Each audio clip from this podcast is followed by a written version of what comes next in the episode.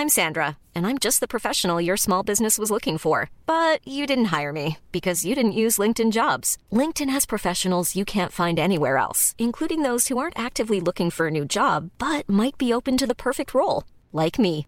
In a given month, over 70% of LinkedIn users don't visit other leading job sites. So if you're not looking on LinkedIn, you'll miss out on great candidates like Sandra. Start hiring professionals like a professional. Post your free job on linkedin.com/people today.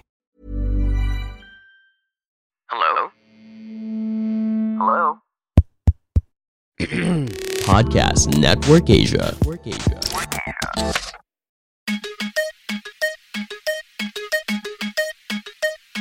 This episode of On Deck with Stancy is brought to you by Podmetrics. Whether you're a rookie at podcasting, or a veteran, or a super expert, or somebody who's just doing it for fun since we have a little bit more extra time now that we're all stuck at home, you can actually use Podmetrics to know so much more about your show and who you're able to reach. You can get information like who's listening, where they are, what their profiles are like, even their listening habits. Podmetrics can take care of all of that and more so you can focus on creating better content. You can even integrate Podmetrics with Facebook and YouTube so you can get more data from your live streams. So if you're a podcaster or you want to start your own podcast, go check out podmetrics.co. Once again, that is podmetrics.co and sign up for free. So, whether you've got hundreds of episodes under your belt or you're trying to figure out how to get from episode 1 to episodes 2, 3, 4, 100, 150, and beyond, Podmetrics can help you get to know your show and your listeners that much better. You can check it out today and sign up at podmetrics.co. Once again, that's podmetrics.co. And you can use my referral code on deck. That's O N D E C K, just one word. And you can get a head start into the wonderful world of Podmetrics.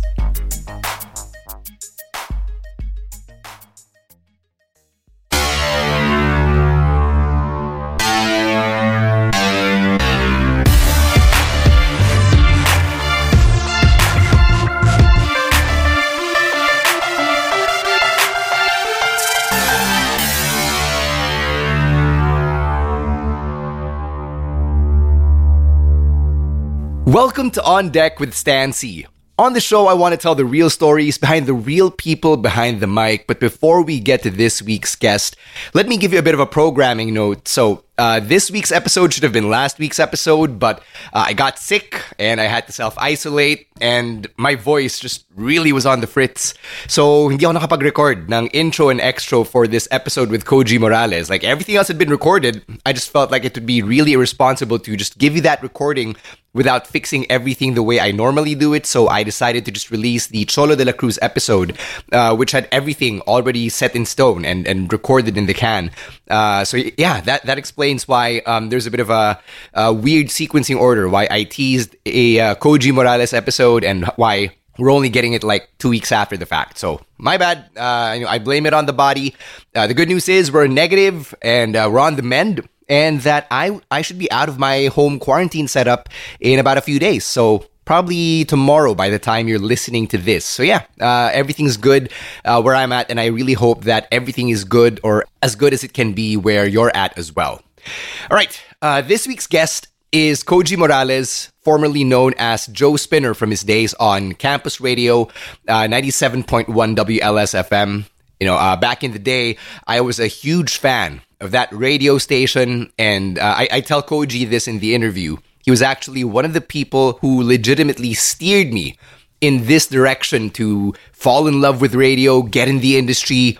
I tell him all about that. I've told him that um, in person as well uh, when we'd first met many years ago. So that's a fun story. He also has uh, some anecdotes about being right in the thick of it back when campus radio was at its peak.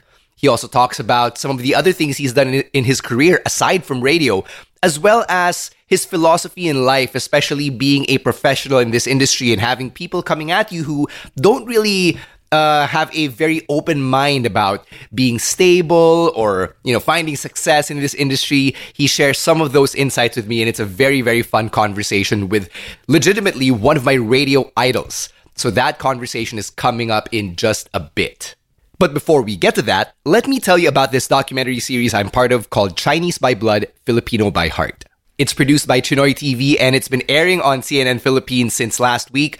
It's also produced and directed by Emmy Award winning filmmaker Mike Carandang and it's a privilege for me to have this platform to get to talk about these issues about identity and finding our place as Chinese Filipinos or as Chinoys, which I've been talking about privately for years. And finally, I've got a platform where I can share my insights and my opinions on this. So uh, I'm really excited for everybody to catch it. The reception for the first episode was great. You can catch it on Sundays at 8 p.m. on CNN Philippines on TV or on cable. And you can live stream it as well on CNNPhilippines.com. And you can catch the replay online on the Chinoy TV Facebook page where they stream the episodes after it airs.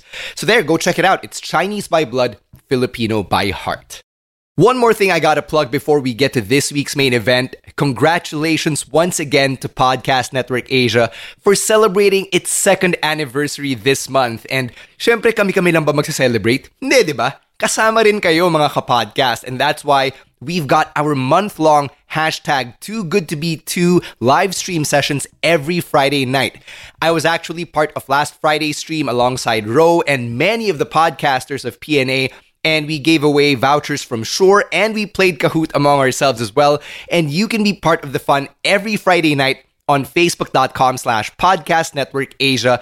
We do it at 6.30 p.m. So come next Friday, I think Sheena Liao will be part of that, representing both the Class Clown and the Wrestling Wrestling Podcast. Again, happy, happy second anniversary to Podcast Network Asia, and congratulations to the over 150 podcasts across both the Philippines and Indonesia.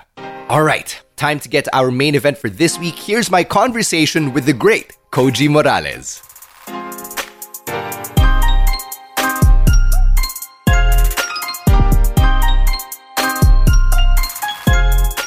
Really excited to get to this special episode of On Deck because if you've been listening to the podcast, you know that I am a very huge fan of Campus Radio 97.1, and I'm speaking to one of the voices that I grew up listening to, and I dare say he was actually one of the reasons why I ended up getting into radio. The great Koji Morales, station manager of 103.5 K Light, is with us here on deck. How's it going, Koji? Hi, Stan. Thanks a lot for inviting me. Very flattered by the words. Thank you very much. And it's great to hear from you. And of course, it's great to be with your viewers. And thank you very much for having me. Here. You know, I'm not sure if you remember this, but back when I was working at Mellow, our stations would be along the same corridor. Mm-hmm. I first met you so many years ago, and I told you the story of how you and John Hendricks actually went to Xavier. yes, yeah. I remember that, yeah just to refresh the listeners on that story, 2007, you and John Hendricks went to career day namin over at Xavier. You guys gave a career talk and sobrang sakto because it was about an hour after I had attended the law career talk. And at that law career talk, the speaker was like, in law school, you will have to read 100 pages a day. And it's all droll and boring. And then you guys come in an hour later and you just blow my mind because the voices that I was listening to on the radio were playing my favorite songs were right in front of me telling me about how fun their jobs were. And that was the moment I decided to go into radio and double down on it. Okay. Well, respect to all the lawyers out there. But yeah, that was a fun day. Shout out to Jojo Nang. I'm not sure if he's still the vice principal I'm not sure what his position is now, but I know he's still affiliated with Xavier. Jojo and I go way back when I was still in campus, actually. That's when I started diving. He was a veterinarian, he was the vice principal, he was also a dive instructor at the time. So, well, he still is. He taught me how to dive, and he's, the, he's an overachiever. What can I say? So, shout out to him. I didn't know na siya pala yung connection. I was wondering yeah. all this time kung paano kayo na-invite the Xavier to give that yeah. talk. That's nuts. Wow. if I'm not mistaken, si Rico Lagbao, si Chico Garcia was also there. Sabay kami ni Chico nag-aral mag-dive nung time na yun. Interesting. Jojo talaga may kasalanan yan. it's funny that you mentioned Chico. I would have never linked the two of you together. Mm. I would have never thought that you guys had worked under the same station, but looked at your LinkedIn and found that you were actually part of RX before. Yes, yes, I was. Actually, I first cut my teeth in LS as an air check, as a student DJ, the campus air check radio program. I'm sure John mentioned that also. That was back in 1992 when I was still in college. I was still a uh, wide-eyed college boy at the time. I had a friend, ito na yung kwento. yeah, I was taking ahead. up architecture at the time. I was in my fourth year of architecture, fifth year, I think. And then a friend of mine from way back, grade school palang, best friend ko to, Richard Morales He invited me to basically accompany him to the auditions for Campus Aircheck. That was the second batch of Campus Aircheck. So we went there to GMA and then we lined up. We got our chances to get audition. My audition master was the mole at the time, the Manny Kasaklang. He was uh, basically the guy who interviewed me, and we had a nice conversation and got me in. He checked me for campus air check. Unfortunately, my friend didn't make it through the auditions, but right now he's a doctor, so I guess we're even. So he's, he's doing okay. After that, that's when I got very easygoing guy. We started off a conversation while we were waiting to be recorded in the recording booth, and then that conversation just sparked into a really good friendship. We were really talking endlessly after that. We always stuck together for campus air check. We usually hung out. We hung out at 7-Eleven, had really good chili dogs there. And then we shared jokes and we were making a lot of noise at the time. We were doing an individual board work when we were student DJs, which was kind of, you know, I'm sure you experienced this also, Stan, that, you know, when you're first boarding, it's Yeah. scary as shit. You're, you're sitting there and all these controls and dials and you don't know what to do with them. And then the music timers slowly counting down to zero. And then you're almost in a panic as to what to mm-hmm. do next. And then you try to remember what they taught you during the training. So we had a couple of those. And then there was one time that John and I asked Jimmy Jam because he was looking after us at the time for it was his board work. So it was our turn to board. We were supposed to board one after the other, but we asked Jimmy if we could just combine our board works into one two-hour show. What me and John did is we boarded together side by side. So we were standing right behind the console, and then we were both like putting in the songs, and we were both talking to each other. We were bantering at the time, so it was fun it was really that's what I really enjoyed. That was the first time I enjoyed really going on the air.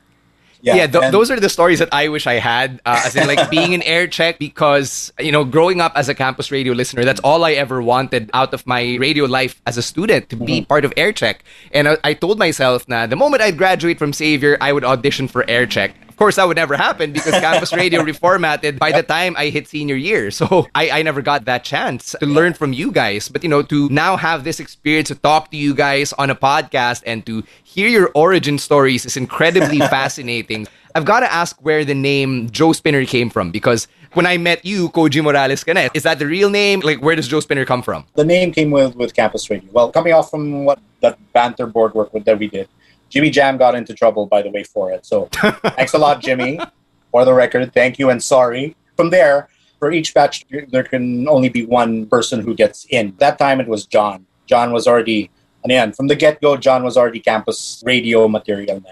Nandun na siya. eh.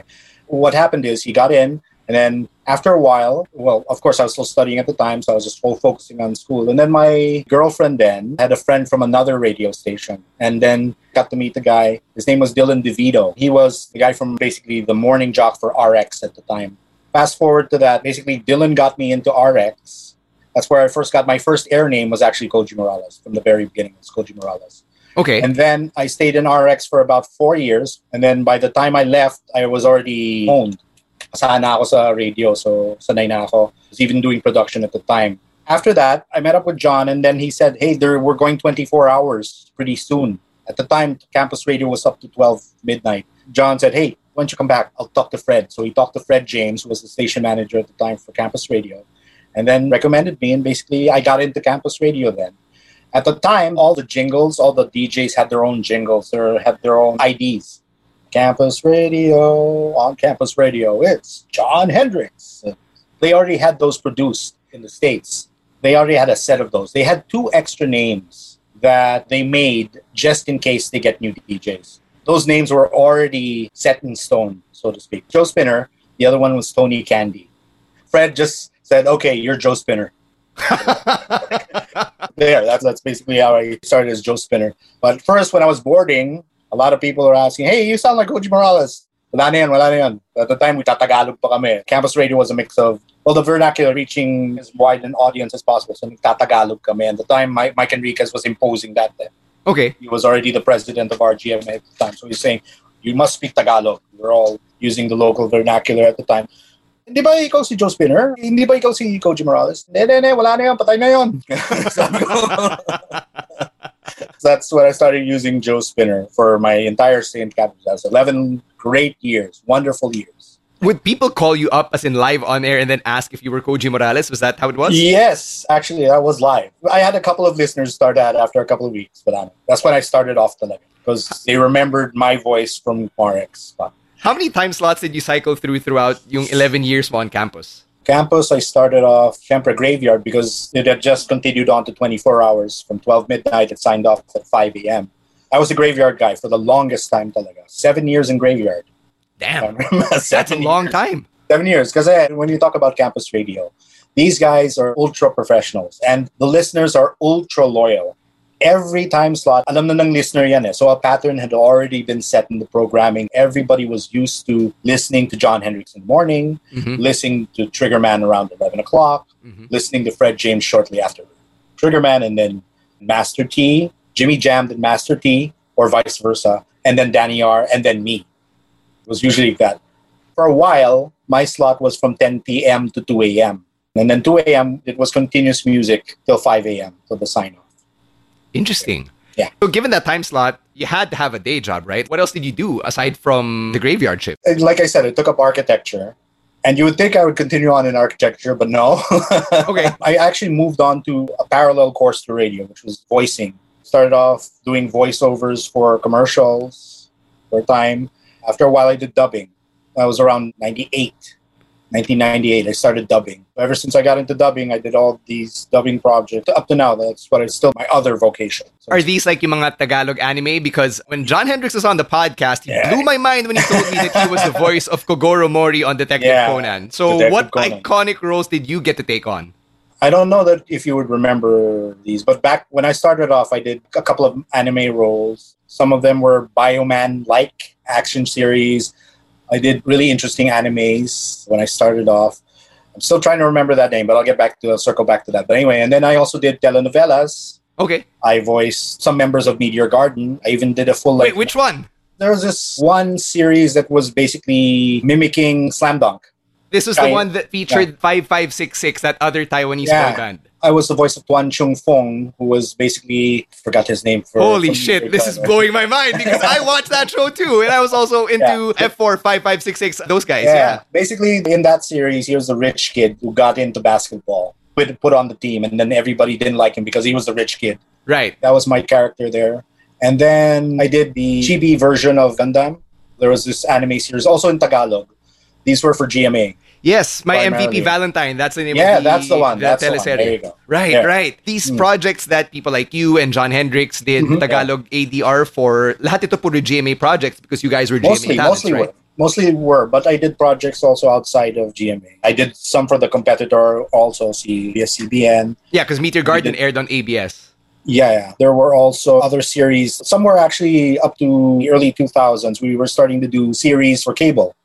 Mhm. We did some for Disney, actually. Sorry, I'm really bad with uh, trying to remember all the names of the series. I did Fairy Tail also for Uh-huh. Animax. We did Yeah, some I projects remember for Animax. Yeah, yeah. For Fairy Tail, I was Gray Fullbuster, the arch nemesis of Natsu. Grey. I was also, gosh, there's so many accounts actually. And right now, I'm doing telenovelas for cable. Dubbing has been such an integral part of my career. Talaga. It's taught me a lot how to write, how to single out a character, how to identify a character, how to make that character believable. That's basically what I learned from dubbing. So, I mean, Really? the fact that you're having a hard time going through that mental Rolodex of It's a long characters list. tells me that it's a yeah, it, it's, it's a a huge list. ass Rolodex. So you know, it, it says a lot about how far your career has come in terms of dubbing and voice work. Just to share with you, I guess I'm waiting until I stumble upon somebody who did the Tagalog dub for Slam Dunk. That's my personal holy grail to find someone who was on the Tagalog voice cast. Apparently, Alright. neither you nor John are on that cast, so the search continues. But I can point you in the right direction. Let's talk off after this. Okay. yes, please, please. There you go. Yeah. That'd be super helpful. Let's take it back to radio. And Mm-hmm. you go on to have this career. You go through RX and you go to campus radio and Mm-hmm. you have this architecture degree. Did your parents ever try to tell you to go back to architecture or to steer you back in that direction? Because the yung culture natin dito sa Pilipinas is you have to have this stereotypical 9 to 5, diba? You have to Mm-hmm. Be like a licensed professional and all that Yeah. stuff, right? Did that ever happen for you? My dad died when I was in high school. It was our mom who was taking care of us all the way. My mom was born in Galicia in, in Spain. She basically acclimatized here. She became Filipino. Single handedly raised four boys. I was the youngest of those four boys. She was always telling us to work hard, but to do what you want to do, to do what you love to do the most. If you're working and you don't love what you're doing, you're not enjoying, you're not making the most out of your career. Even though I was practically finished with architecture, my mom told me, if you're already working, then that's the point. That's the point of working. You're making a living. A career wasn't such a big deal with my mom. It was more of to just be working, to Right. not bum around. That was most important for my mom. She was very supportive. And then she became my number one fan. She would always like back in RX, I got lucky enough to be one of the poster boys. Got into magazines like Glitter magazine, like Jingle. We got interviewed. We got our pictures in the magazine, sometimes in the newspapers. So my mom was the first one to get excited. Oh, you see, you see, and she kept all the copies of, of whatever we got in.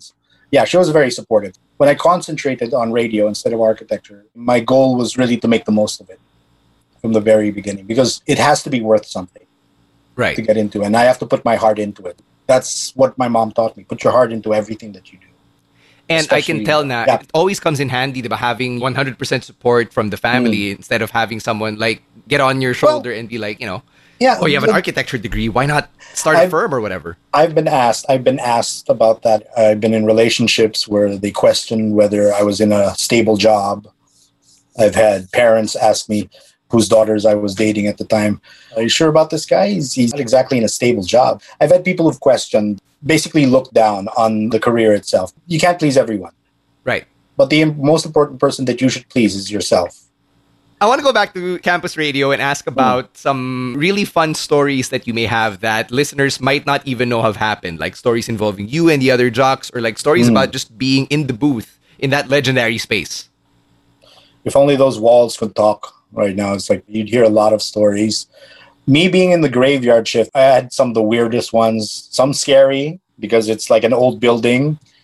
Things suddenly creaked.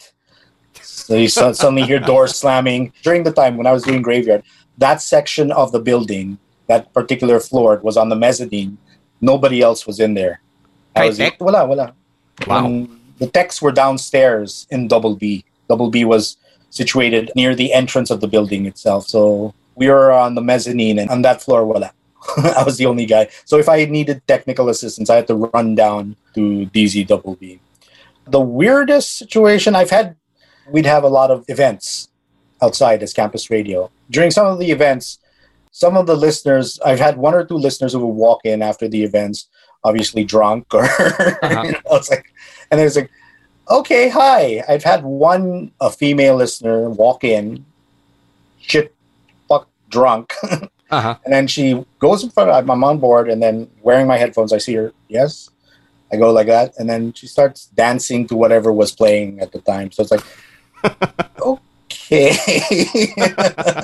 and then I see through the corridor one of the PAs at the time. He was, he was like rushing. Where is she? Where is she? And then she and then he sees her inside the booth dancing, and he slowly just puts his arm around and then slowly ushers her outside. Uh, sorry, sorry. ah." It's like- because it- she was in a stage of undress already at the time. So it's Well, like you're getting a different live show during your own live show. Surprise li- live show.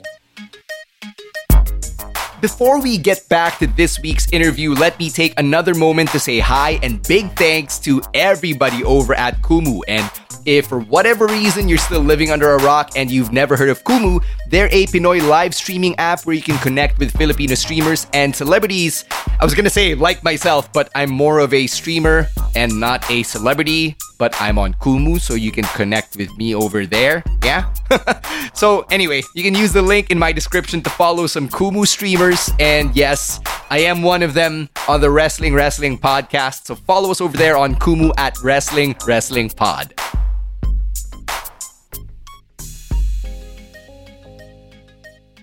What were the memorable segments that you got to be a part of on campus radio? Because when I was talking to John, I was asking him about Infopop. That was mm. the segment na to me as a radio fan and then later as a radio DJ, tumatak siya mm-hmm. talaga. And it was something mm-hmm. I tried to carry with me. So like for you, what were the segments that really mattered the most to you from the campus radio days? For me, it wasn't more on segments. It was more of, for example, Campus Air Check when it was brought back, when me and John were there. When Campus Air Check came back in the early 2000s, me and John basically helped put it together. it was really fun teaching the kids in campus air check. It was a privilege having to share my knowledge, our knowledge, with the next generation of now broadcasters. Also, a lot of them are in the industry also. So that was a privilege. I also had the opportunity. I think the best, the most fun I've had on air was when I was doing interviews for various artists. I got to interview James Ingram. I got to interview the Nelson Twins at the time. So it's like pretty much 90s uh, icons. When they were visiting here for concerts, I got to interview them.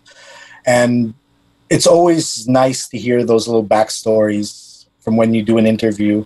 And then it's always nice to get a good reaction from interviewee. Like, for example, from James Ingram, he was surprised that I knew a lot about his backstory. So I did one thing we were taught in campus radio was to always do our research. When mm-hmm. you do an interview, know who you're talking to, know what to ask. So the research part of every interview was always fun and finding out those little tidbits. And then when you throw it uh, in the direction of the interviewee and they get surprised that you know about it, that's a great feeling. So when James was like, damn, you know your shit, man. so I said that on the air. It was a good thing I was like 11 o'clock in the evening. So it's like, yeah, yeah, thanks. that was probably the best portions, I guess, I could say I experienced in campus radio. Also, whenever I got to talk to a listener live on the air and I get a reaction that's really genuinely excited, mm-hmm. be it a contest, be it you're, you're just calling up and then asking how they're doing, it's really fun talking to people on the air. I want to ask about February 14, 2007. Okay. Let me get my my my, my Filofax here. Let me strap okay. in. Let's talk about that day in radio history. I remember just tuning in on that day. I thought it was just like your regular old Wednesday mm. or whatever the hell it was. And all of a sudden, you know, Tagalog na yung mga breakers, yes. iba na yung music. so where were you on that day? Or where were you when they had made the decision to pivot and become Barangay LS? Well, we were there, right dab smack in the middle of it. I'm sure John told you his stories that he became uh, Johnny Baby. Yes. We were all made to morph into other personas for this new format. Mike Enriquez at the time was spearheading this entire shenanigan. Takes one look at me. Dito ah. Boy Tisoy. Ikaw si Boy Tisoy.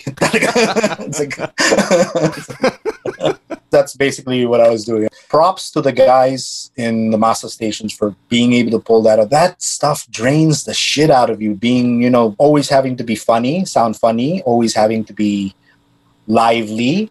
Almost all your ad libs are like you're shouting. Yeah. So it's like it's a different level of doing your board work. It was fun. I have to admit, I enjoyed myself being a totally overboard character for that format. But yeah, it was a fun experience. That's what I could say how did you adjust to being Boy Tisoy? Because as Joe Spinner, iba yung presentation mo. And yeah, from yeah, uh, RX, as Koji Morales, iba rin yung mm, presentation. Yes, then you have to correct. be Boy Tisoy. So how did you change and adapt your board work to become Boy Tisoy? You basically, it was like giving birth to a new character. Fortunately, at the time, I was already doing, I was in, into dubbing, so I already knew characterization. I already knew how to how to put yourself into a character that's what I did to help me adjust. I took it from the dubbing perspective that you are not you, you are the character. So just get into the character. That's what helped. But like I said, it was very exhausting because yeah. we are talking out of the box, overboard. We had to do jokes, so we had to present them in a very joke time manner. Yeah, that's how I adapted. I basically just used uh, dubbing as my medium. How long did you last there as Boy Tisoy? we all didn't last very long, to be honest. we started off February by, I'm guessing, 10 months. 10 months later, we were told that campus radio would be languishing in fourth place on the Nielsen. The surveys at the time for radio, for those who don't know, radio is usually measured by the Nielsen or the rating system. So you have Nielsen or another survey giving body monitoring you and then basically asking households what stations they listen to. So in that survey, we were at number four overall. Take note of that. Huh? Overall, on the top 25 stations of Metro Manila, we were at number four. They said that we would be languishing at number four for the rest of our existence as campus radio. Okay. They said that's what they used to justify the move to uh-huh. Masa. But as campus radio, we were at number one consistently. Number one of the all people market There were no demographics, there were no specific social economic classes in that survey, the all people survey. So we were number one for a long period of time and we dipped from number one to number four periodically. So that was normal. After that, 10 months later, we were told, no, it's not going to work. We need the guys from the province to move in. That was the excuse that was used. That's how we got replaced. We were out of campus radio, out of jobs, basically, Yeah. by almost the end of the year. When I was new in radio, I'd Mm. met people who had either trained at campus radio or had Uh-huh. worked with campus radio or its personalities at some point, and Mm. they'd shared stories about campus radio people walking into the station to find out na wala na silang trabaho. Was that something Yes. that actually happened? Yes. Oh, shit. It was a meeting, basically. They brought us to a meeting. It was a normal meeting like any other. And then we were told, hey, by the way, this is your last day. Fuck. Fuck yeah. yeah How do you process that? You don't. How do you process that? You can't. You know, it's like you're there already. Oh, and by the way, this is the best part. Would you like to meet your replacements? Oh shit. And then we were going, no, no, no, no, no, no, no, no, no. And then, no, no, no, let's bring them in. So they brought our replacements in front of us, which I think was kind of, that's fucked up, man. I I got to talk to most of the juniors at the time, the guys from Campus Air Check, uh, the ones that we trained. I explained to them that that happens. Stations reformat. The job is there so as long as the format is there. Sometimes these things are not in your control. The best thing to do is make the most of what you have when you're doing it. At the end of it, you have no regrets. So that's the most important thing. So after that, we eventually were able to find home temporarily in 99.5 RT. Mhm. At the time, it was Hit FM, and then again, they were reformatting. We were the ones this time that were brought in. We were at the other side of the coin also when we got in. We were hoping to bring the campus radio format there, but it was met with resistance, to be very honest. The group was also removed from RT at the time. It was less than three months Yeah, I And then- remember that. and then they reformatted again to RT. But the, the good thing that came out of that for me personally, I got absorbed into RT because they knew me as Koji Morales. And I was able to work with some of the people there. When we were given our walking papers again in RT, I got to talk to the vice president of sales who was apologizing to me. I was gathering my files from a computer. Mhm. And then he walks up to me and says, Pasensya na. Kasi, well, he was very, you know, even though he was the guy who had no reason to apologize to me, he did. So I said, no, no, you don't have to apologize. These things happen. So I, I told him that. Shortly after that, I got a call also to be part of the new RT. And then that's how I ended up in RT as 99.5 RT DJ. That was another privilege to be part of that station, 99.5 RT. It lasted for a good number of years, around three or four years, if I'm not mistaken. And then again, it had to reformat again. I was actually the last DJ to board for 99.5 RT. I did the last board work. I said the last goodbyes for RT. That was a privilege for me. And then I played the last song for 99.5 RT. I think it was Kings and Queens by Jared Leto, the Jared Leto. Yeah, band. 30 Seconds to Mars. There you go. And then after that, I was part of the creative team. I was absorbed again as the creative team for Play FM. Mhm. We conceptualized the brand. I actually came up with the name Play FM because they wanted something that was targeted towards youths. They wanted something that was lively, upbeat, a station that was lively, upbeat, and very now. And then the, the slogan, the station of the new generation. We developed that concept. This concept, they built the entire radio station, did the marketing for it, put up that station, and then it's still up and running today. So up to that point, I stayed in Play FM for about two years, and then I was made OIC for 103.5 K Light. And then after that, transferred to 103.5 K Light. After a while, I became the station manager. Yeah, it's pretty much uh, that's it so far. Yeah, I mean, like that. That's basically the spark Yeah. notes of your post-campus radio career. Yeah, I yeah. want to take a step back a bit because you know you mentioned 99.5 and 103.5. Mm. You know, these are mm. all part of the same family of stations, right? For our listeners who aren't as familiar. that's true. Yeah. So Wave, Magic, K-Light, Jam, and Play, they're all part of the same company. You mentioned that of all the people from the campus radio iteration of RT, ikaw lang yung natira. So do you have Mm-hmm. Any idea why that was? Na parang of all the people, you were I- the only one who settled down there. My guess is it was, I can't really say for sure, but I guess they liked working with me. Mhm. They used my career as Koji Morales as a reference also for that particular genre and that particular market group. Right. They needed someone who had experience in that also. So it has a lot to do with trust also. And I thank them very much. I thank Bobet Vera for trusting me with that ever since I started my career there. I thank him for that. And I thank all the guys in RT, in Play, in K Light, all the guys from Magic, all the other stations, Wave Jam, for also accepting me as a professional. Thank you for that. Last couple of questions as we wind down. Did you ever see yourself having a managerial role in radio? Kasi diba, you get into radio yeah. and you're in it to have fun, to be a mm. personality, to play music, to do mm. all that fun stuff. And Yeah. then you mentioned yung questions from, let's say, yung mga parents of women you'd be going out with. About, oh, are you going to have like, a stable job and all that? And then suddenly you find yourself having this uh-huh. office job related to radio. So, like, was that ever at the back of your mind? Na, I'm going to be a station manager or a program director or whatever. I made a decision that there was a particular point I reached when I said, if I'm going to do something, if I'm going to be with this profession, I need to make the most out of it. I have to see how far I can go. It was a lot of concentration on brand building. That's what I really got into. It was a lot of studying markets, studying the listeners' behavior. It was understanding, it was a lot of understanding of what listeners like, what particular listeners like, and how to address that. It was trying make solving that problem of how to address what the listeners want. That became something I dedicated myself to. That was after the move to RT. When the guys left, that was the first time I felt I was alone. Yeah.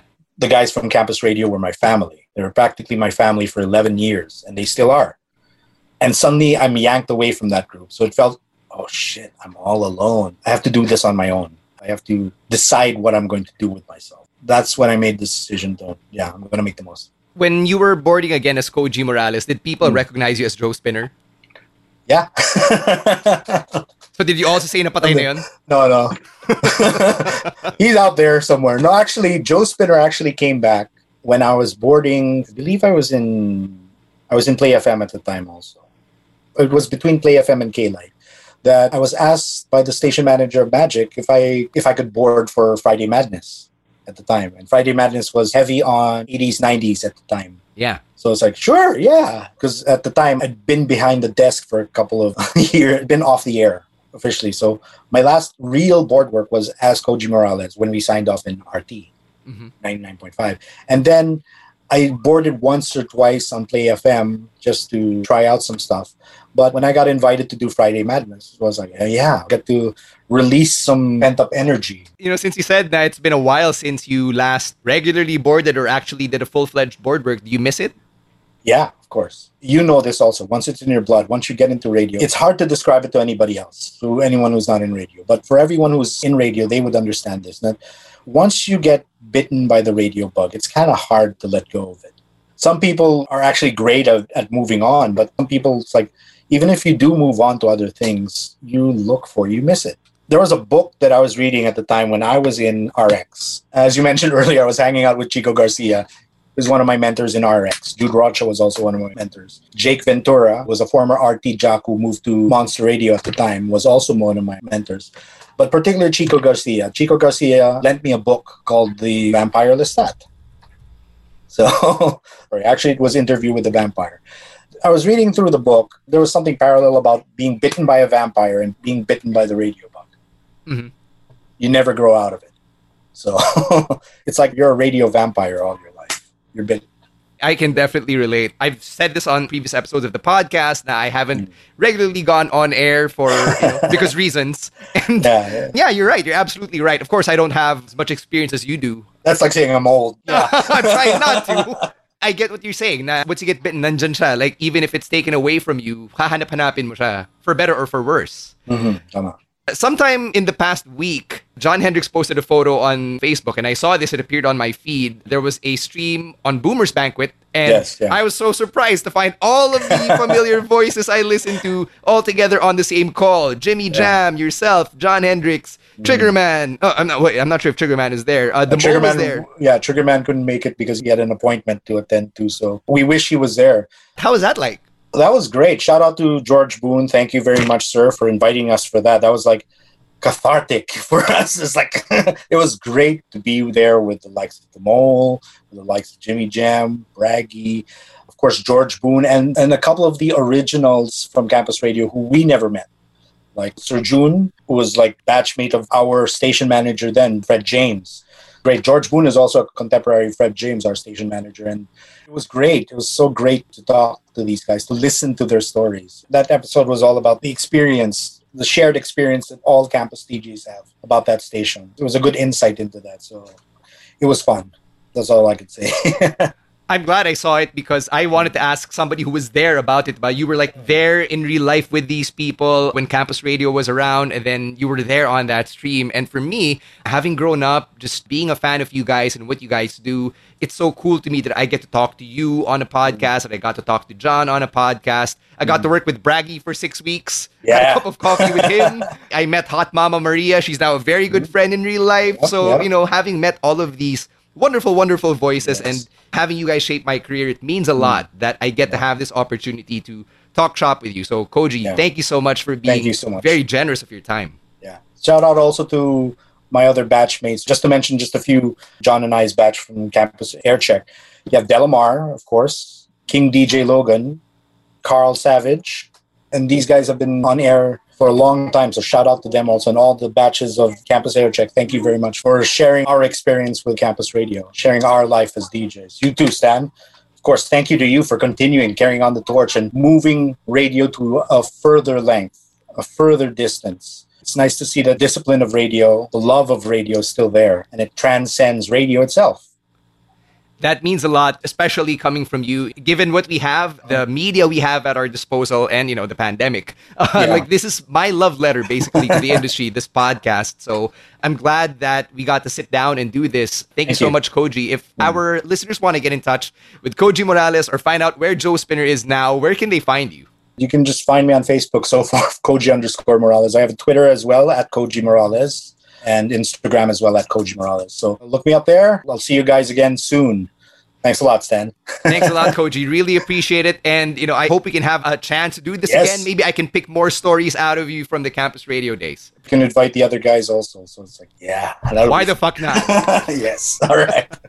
Thanks again to Koji Morales for joining me on this week's episode of On Deck. All right, now that that episode is in the books, I just want to say thank you again to everybody who's been looking forward to every episode that I've put out, all of the comments, all of the shares on Instagram, all of the messages I've been getting. I really appreciate that from every single one of you. So thank you so much for continuing to follow the podcast and continuing to support the projects I've been getting myself into.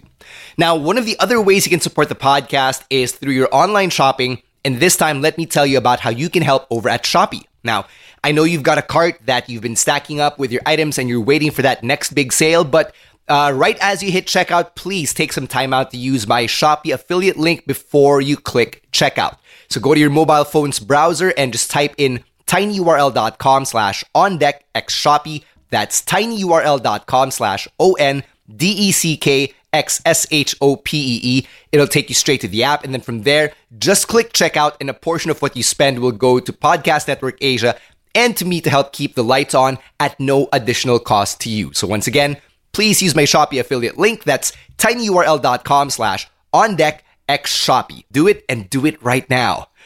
Let me tell you about the other podcasts that I do, starting off with the Wrestling Wrestling Podcast, which I co host alongside my friends Ro Moran and Chino Liao. We do our live streams on Kumu every Thursday night at 7 p.m. That's at Wrestling Wrestling Pod, and it's simulcast on facebook.com slash wrestling wrestling podcast. You can follow us on Spotify as well. And if you're a Chinoy and you stumbled onto this podcast, you might want to hear our other conversations about growing up Chinoy and figuring out our identity on Now Steaming, a Chinoy podcast. I co-host that alongside the co-creators of So Asian Comics, Kimberly Mass and Cedric Cheng. We release an episode every Thursday. It's at Now Steaming Podcast. That's where you can follow us on Facebook, Instagram, and on Spotify. As for me, I've got to put this episode in the books, but let me give you a quick teaser of what's definitely coming right up next week. I'm talking to another kapodcast from PNA's many, many radio DJs on the roster. Her name is Kara Erigel Rabat, and she spent some time on Magic 89.9 and on RX, and now she's the host of After 30 with Kara Erigel, and we have a very fun conversation about women in the media just owning their age and what that can do for them, and women having a safe space where they can talk about their lives and their issues and all that. That's a very fun conversation that you'll get to hear on next week's episode of On Deck. But until then, please stay safe. Only go out when you absolutely need to. Double mask if you can. And if you still haven't gotten vaccinated and you're lined up for a slot, Okay lang, they are still doing vaccinations even during ECQ, so please get your vaccines if you can.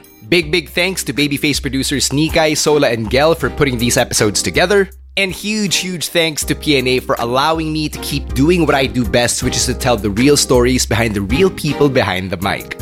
My name is Stan Sy, and this week's episode of On Deck is officially done. Thank you so much. Stay safe. Bye bye.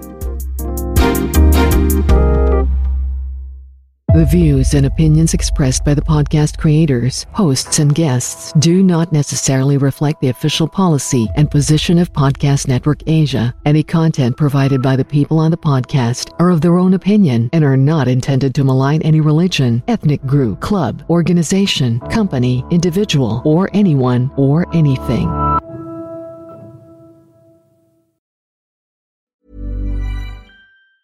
Normally, being a little extra can be a bit much, but when it comes to healthcare, it pays to be extra. And United Healthcare makes it easy with Health Protector Guard fixed indemnity insurance plans. Underwritten by Golden Rule Insurance Company, they supplement your primary plan, helping you manage out of pocket costs without the usual requirements and restrictions like deductibles and enrollment periods. So when it comes to covering your medical bills, you can feel good about being a little extra. Visit uhone.com to find the Health Protector Guard plan for you.